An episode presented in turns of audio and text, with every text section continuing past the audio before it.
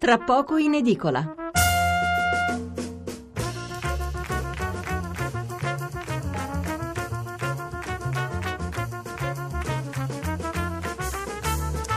Mezzanotte 27 minuti e 10 secondi, seconda parte di Tra poco in edicola che riprendiamo come detto con la lettura di quel che scrivono i giornali sull'economia che è poi il tema che abbiamo approfondito nella prima parte. Poi passeremo al primo argomento, al prossimo argomento, come anticipato parleremo di Olimpiadi eh, invernali. Allora, qualche messaggio sul tema precedente.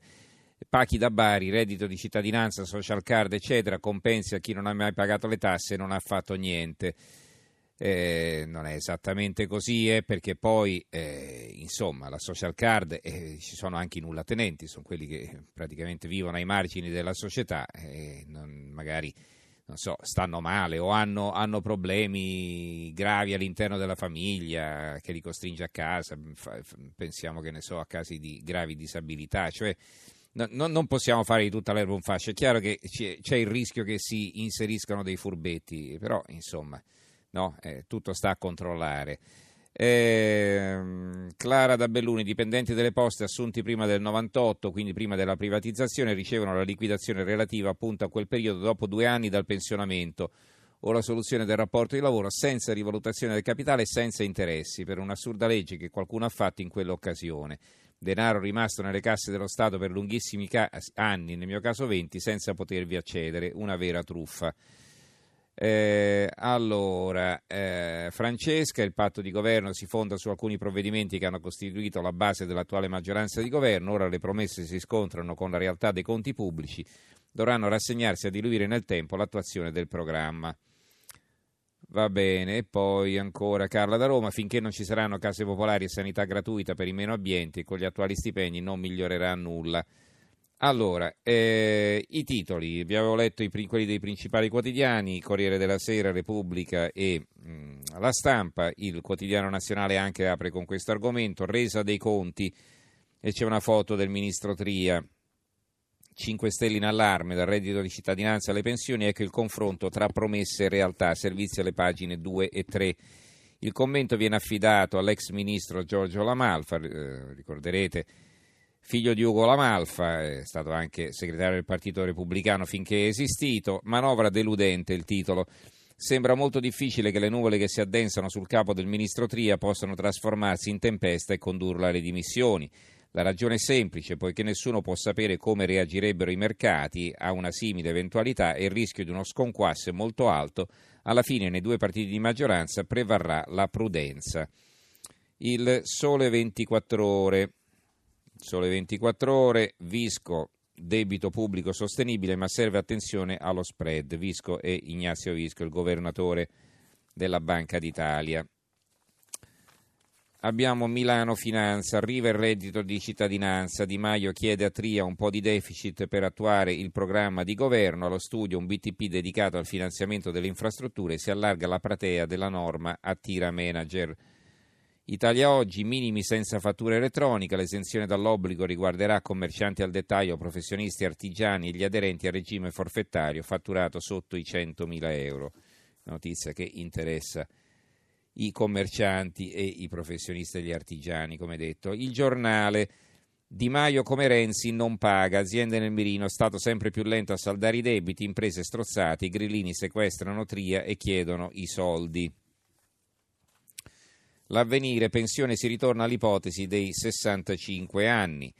Il fatto quotidiano, qui è un titoletto, Tria assediato dai 5 Stelle, però sulle pensioni d'oro c'è intesa la manovra dietro lo scontro fra i ministri sui conti pubblici. Il ministro Tria molla e si vedono eh, Tria in mezzo e da un lato Salvini e dall'altro eh, Di Maio che lo tirano per le braccia e dicono, eh, il titolo di questa vignetta di Varo è sia più elastico.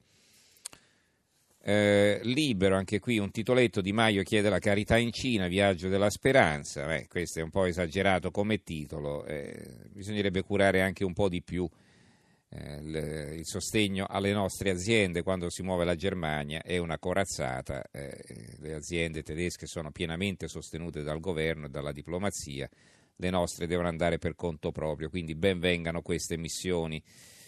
Ancora il manifesto Di Maio, prendiamo i soldi dal debito, manovra, reddito di cittadinanza e abolizione della legge Fornero senza risorse. La verità, eh, la favola del governo che fa volare lo spread è smentita dai numeri, balle spaziali, un pezzo di Francesco Bonazzi che ha, fa, svolge appunto un'analisi su questo argomento. L'opinione di Maio per il piccolo deficit. Il capo politico dei 5 Stelle nega di voler liquidare il ministro Tria, ma propone di compiere uno sforamento limitato per finanziare le promesse elettorali del governo giallo-verde. Il dubbio, tutti in pressing su Tria e Conte promette il reddito minimo si farà. Di Maio dalla Cina facciamo un po' di deficit.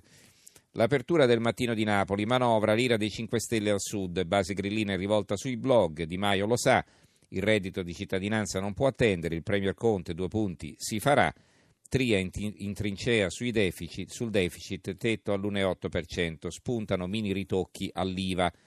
La corsa ai sussidi senza investimenti è un commento di Nando Santonastaso e qui stiamo parlando del mattino di Napoli, quindi il più importante giornale del mezzogiorno. Allora sentite cosa scrive Santonastaso.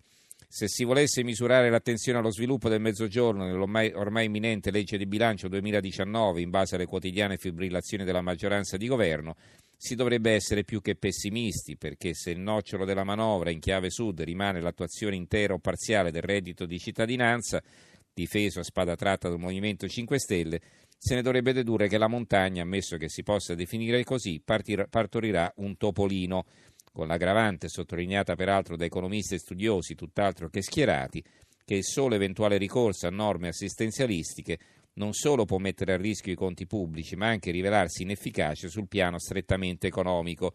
Nessuno è in grado, ad esempio, di capire se e quante opportunità di lavoro potrebbero essere proposte a chi beneficerà dell'assegno di sussidio in una parte del paese nel quale la disoccupazione, soprattutto giovanile, scende a fatica Nonostante sgravi e incentivi ad assumere di ogni tipo, il rischio del flop è dietro l'angolo.